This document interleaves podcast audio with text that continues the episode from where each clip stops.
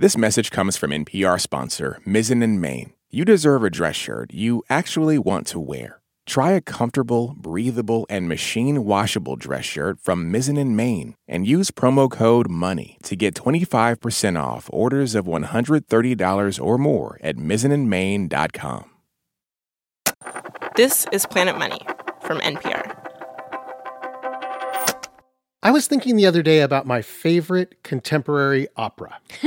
Wait, you have a favorite contemporary opera? Yeah, and you will too, Wailin, after I play you a little bit of Philip Glass's Einstein on the Beach. One, two, three, four. One, two, three, four, five, six. One, two, three, four, five, six, seven, eight. One. It's nice. It's like a postmodern Sesame Street. What I love about it is that after a few minutes, the numbers don't mean anything anymore. It's like an incantation. I was thinking about this after listening to the chair of the Federal Reserve, Jay Powell. We have a 2% inflation goal. We're going to keep our inflation target at 2%, and we're going to use our tools to get inflation back to 2%. Two is definitely the favorite number of the Fed these days. They are going to do anything they can to bring inflation down to a modest 2%. And Powell said 2% over and over again, like Philip Glass. 17 times I counted until I was under its spell. 2%, 2%, 2%, 2%, 2%, 2%, 2%, 2%, 2%, 2%, 2%, 2%. Wow, now I have a new favorite opera. Thank you so much. As I was cutting together all the 2%, I kept thinking, why? Why 2%? There are so many other numbers and songs for that matter. Why not bring inflation down to One is the loneliest number that you'll ever do. Harry Nilsson would have made a great central banker. Yes, he would have. And I see your lonely 1%, and I suggest something more uh, mystical. How about. Three is a magic number. Yes, it is. It's a magic number. Schoolhouse Rock. Nicely done. Oh, thank you so much. There are lots of beautiful round numbers out there. Why does the Fed love 2%? Hello and welcome to Planet Money. I'm Wailin Wong. And I'm Robert Smith. Inflation in the U.S. is starting to go down. The Fed wants to drive it even lower. But the musical question is how low should they go? Today on the show, we're bringing you two stories about inflation from our daily podcast, The Indicator. First, while economists are questioning if 2% is the best target, we do the math and perhaps find a better number. Then we continue our musical journey as we head seaside to hear a shanty about inflation expectations.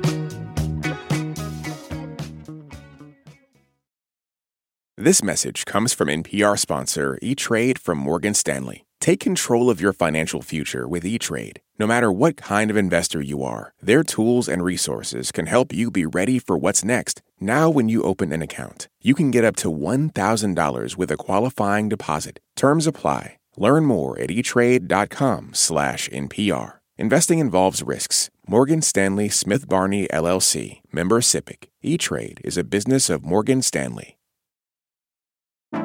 These days, news comes at you fast. But the truth? Getting there takes time. There's something that hasn't been disclosed yet. Embedded is a podcast that takes the time to look beyond the headlines How how did this happen? How did we get here? with original documentary storytelling. Listen to NPR's Embedded wherever you get your podcasts. The Federal Reserve is filled with some of the smartest economists in the world. They are really good at math. So, when they say the perfect amount of inflation is 2%, prices going up 2% year over year, it's easy to think that that was the result of long hours at the chalkboard writing equations. But no. The 2% target for inflation came about in a much more random and serendipitous way. We did a whole show on it a few years ago. 2% came from a small nation in the South Pacific, New Zealand. In that show, we interviewed that famous New Zealand central bank economist, Arthur Grimes. They've probably never heard of me, so that's fine. Well, for those of you who don't know, Arthur Grimes was at the New Zealand Central Bank in the 1980s. And around that time, they were having high inflation, at times well above 10%, and they were trying to get it back down. Arthur had this idea that was pretty novel at the time. What if we pick a number and declare that as our inflation target? There was no such thing as inflation targeting at the time. It was only after the after New Zealand had done it that uh, that term was actually invented. Arthur and the other folks at the central bank thought that maybe 1% was a good, steady number for prices to go up every year. But they wanted some wiggle room. So they picked a range of numbers. And they had a slogan Zero to two by 92. So their target was between 0% and 2% inflation by 1992. 0 to 2 by 92. And guess what? It worked. There was a lot of economic pain along the way and unemployment, but the central bank got the inflation down to 2%. And this is how the idea of a 2% target was born. Canada did it next, then the UK, then Australia, and eventually the United States. It was in fashion, it was in vogue. I'm 2%. Are you 2%? And like all fashion, after a few years, it didn't seem so strange anymore. It seemed like reality. It was also a useful tool for the Federal Reserve. They could say, don't worry, we have a target, 2% inflation. We will do whatever it takes to keep inflation around there. Economist Allison Schrager says that is what she was taught in graduate school. This is the sort of thing you would believe in grad school that monetary policy is just about a lot of mind games. Allison Schrager is now a senior fellow at the Manhattan Institute and a columnist at Bloomberg Opinion. And if the Fed says it's going to be 2%, everyone believes it's going to be 2%. They put that in their wage contracts, they put it in all their planned price increases, you know, futures contracts, all these things. And then it is so. It's sort of like a self fulfilling prophecy. It seems like a magic trick, but it did work for a while. When the Fed started to target 2%, sure, inflation was sometimes higher, it was sometimes lower, but it stayed roughly around 2%. And then the magic trick stopped working. Over the last couple of years, inflation went up to 6, 7, 8%. Target be damned. And getting it back down to 2% again is expected to be painful. The Fed is increasing interest rates. There might be a recession. People could lose their jobs. So is it worth going back to a made up number plucked like a ripe kiwi fruit from the South Pacific? Allison Schrager makes one argument. When inflation is 2%, she says, no one worries about it very much. I think the advantage of two is it is small enough, it does kind of fall into the background. You know, I was thinking it's like uh, if I were to ask for a sip of your beer, like I could take 2% and, and you wouldn't get upset with me. You know, I glug 8, 10% of your beer and you're like, what the hell, dude? Like, get your own. Exactly. On the other hand, the world changes. We get smarter. Maybe there's a better number for Jay Powell to repeat over and over again. About a decade ago, the chief economist of the IMF, Olivier Blanchard, made a bold statement. 2%, he said, is too low. We called him up. He is now a senior fellow at the Peterson Institute for International Economics. It's wiggle room. Olivier argued for more than a decade that if the original reason for the 2% target was to give some wiggle room, then 4% would be better, even more wiggle room. It's basically allowing for adjustments with less perceived pain. During a recession, the Fed lowers interest rates to stimulate an economy, but it can't lower the rates past zero. It can't go negative. During the Great Recession, this turned out to be a huge problem.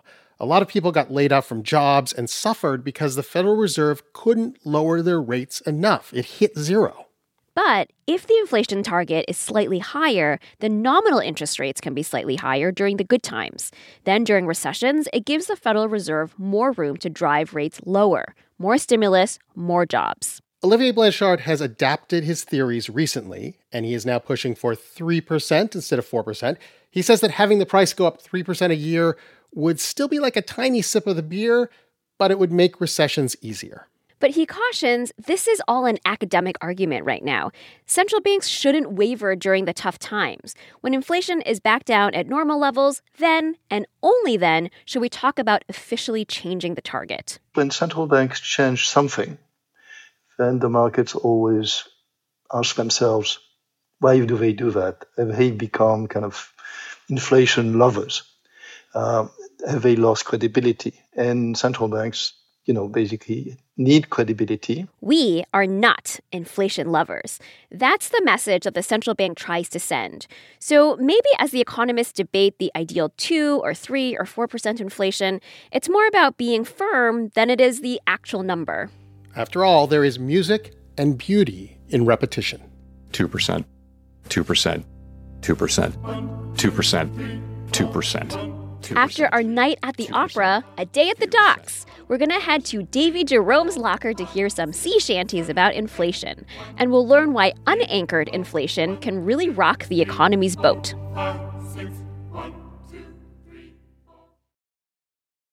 This message comes from NPR sponsor Certified Financial Planners. Asking the right questions can greatly impact your future, especially when it comes to your finances. So if you're looking for a financial advisor you can trust, Certified Financial Planner professionals are committed to acting in your best interest. That's why it's gotta be a CFP. Find your CFP professional at letsmakeaplan.org.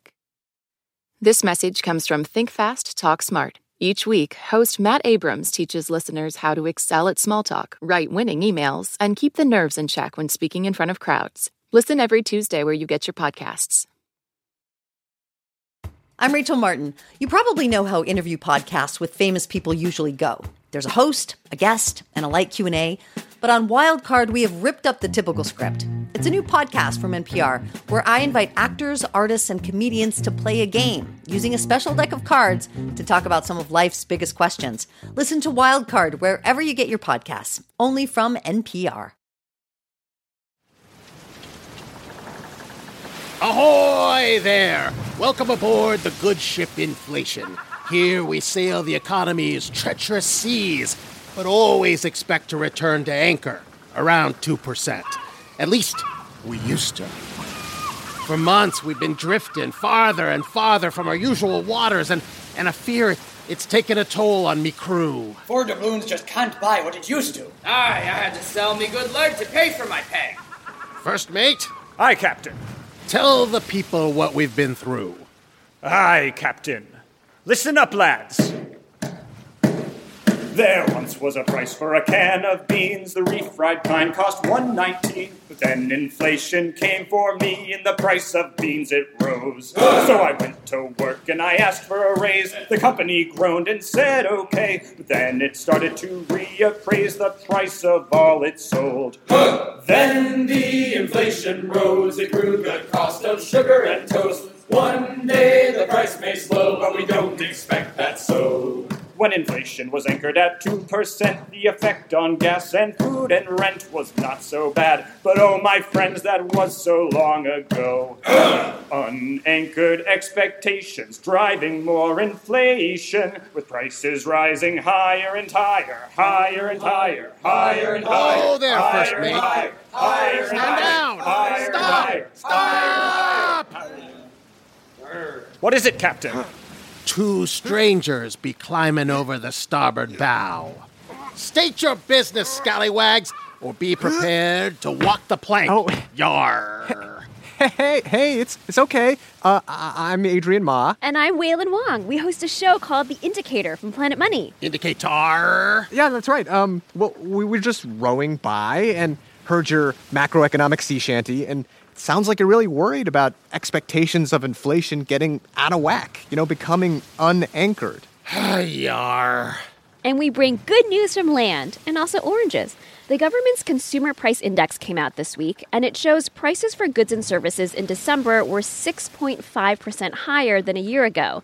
But that's the sixth month in a row it's gone down. So that means inflation is actually easing up. Yar! So, so hold on. I brought my phone here with today's episode on it. And in it, we talk with an economist who says inflation expectations are becoming re anchored. And that is reason for you and your crew to have hope. So let me just bring it up here and press play. NPR.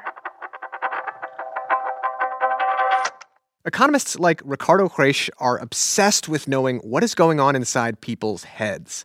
Specifically, Ricardo wants to know how much people expect the prices of goods and services to rise in the future. What makes inflation so fascinating is that the more people expect inflation, the more they do the actions that leads inflation to be up.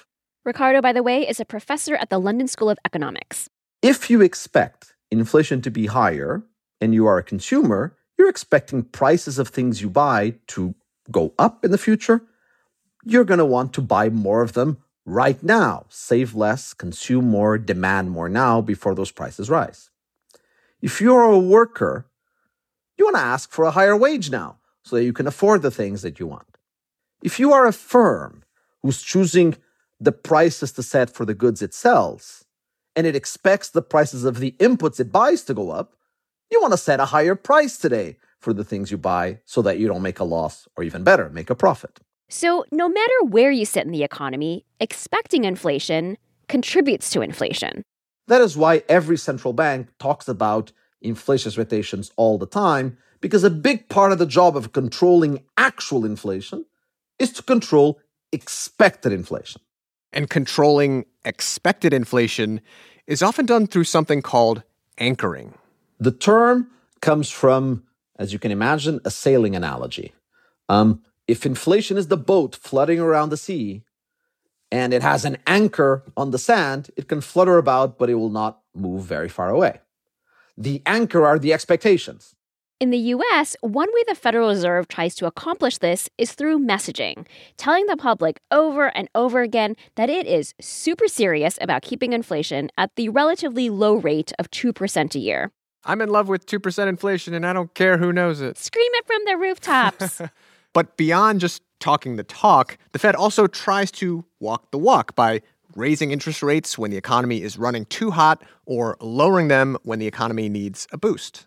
For most of the past two decades, that has worked most of the time. Inflation hovered around 2%. Sometimes it went to 3%, sometimes it went to 1% or lower, but it would always drift back towards 2%.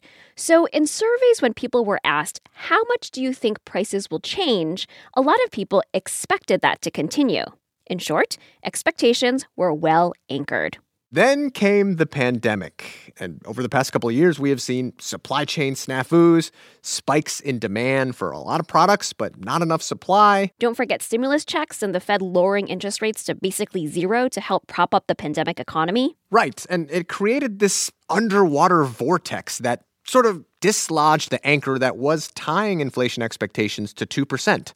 And Ricardo says he actually saw signs of this starting to happen two summers ago in 2021. When you look at those surveys of households, as well as firms, by the way, but let's focus on households here for now, you were starting to see that on average, they were still saying 2%, but you were starting to see a lot of people starting to say three, four, five, and higher numbers. And that's why I said, I think that we're really getting into a bad situation. And it turns out that I was right. But at the time, the head of the Federal Reserve, Jerome Powell, and also a lot of others, they were saying that inflation was likely to be, quote, transitory. But as these transitory supply f- effects abate, inflation is expected to drop back Basically, here today, gone before you know it. But that, of course, was not what happened. As a result of policy that should have pivoted earlier, what we had is that inflation shot up and stayed up for a month and another month and another month and another month. And at the same time, also a little bit bad luck, the things that were going up in prices are things that people are very sensitive to, like gas prices. Or grocery prices or rent. And so people's expectations of how much inflation would increase, at least for the next year, became unanchored. And the worry was that if that continued and more and more people believed inflation would just keep getting worse, that could lead to an inflationary spiral. Then, about a year ago, as we all know, the Fed changed its tune. These problems have been larger and longer lasting than anticipated. It said, okay, we have a problem here. It started a series of interest rate hikes. By one quarter percentage, by half percentage point, three quarters of a percentage, three quarters of a percentage, three quarters of a percentage, 75 basis points. Going from around zero to now around 4.5%. And while there has been some pain, the good news is that the Fed's actions seem to be working to bring down inflation. And in turn, expectations for inflation in the shorter term seem to be re anchoring. Recent consumer surveys by the New York Fed show people's expectations of future inflation are also starting to tick down. And Ricardo is confident that inflation is heading back to 2%. He says he has no doubt the Fed will stick to that plan. Where, of course, uncertainty uh, remains is whether they'll come down in the space of 12 months, 24 months, or 36 months. Of course, all of this is contingent on the Fed convincing everyone that it's committed to bringing down inflation no matter what, even if unemployment goes up and the economy tips into a recession. So, Captain, uh, what'd you think about what Ricardo said? Are you feeling any better? I guess a little inflation's not so bad. 2% would make us glad. Someday, lads, we won't be sad if expectations hold. Oh, the inflation rose, it grew the cost of sugar and toast. One day the price may slow when inflation's anchor holds. Yar. Special thanks to Captain Robert Smith, First Mate Peter Buren, and the ad hoc singers of Framingham High School, and to Sarah Gonzalez, Karen Duffin, and Darian Woods, who worked on the show about the history of the 2% back in 2018. This episode was produced by Nikki Willett and Jamila Huxtable and engineered by Maggie Luthar. Sarah Juarez checked the facts, and Kate Concannon edited the show.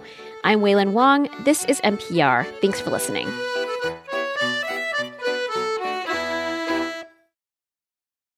This message comes from NPR sponsor Mint Mobile. From the gas pump to the grocery store, inflation is everywhere. So Mint Mobile is offering premium wireless starting at just $15 a month. To get your new phone plan for just $15, go to mintmobile.com/switch. Support for this NPR podcast and the following message come from ezCater, committed to helping companies solve food. From employee meal plans to on site staffing to concierge ordering support. With corporate accounts, nationwide restaurant coverage, and payment by invoice. ezCater.com. There are a lot of issues on voters' minds right now. Six big ones could help decide the election guns, reproductive rights, immigration, the economy, healthcare, and the wars overseas. On the Consider This podcast from NPR, we will unpack the debates on these issues and what's at stake. You can listen to NPR's Consider This wherever you get your podcasts.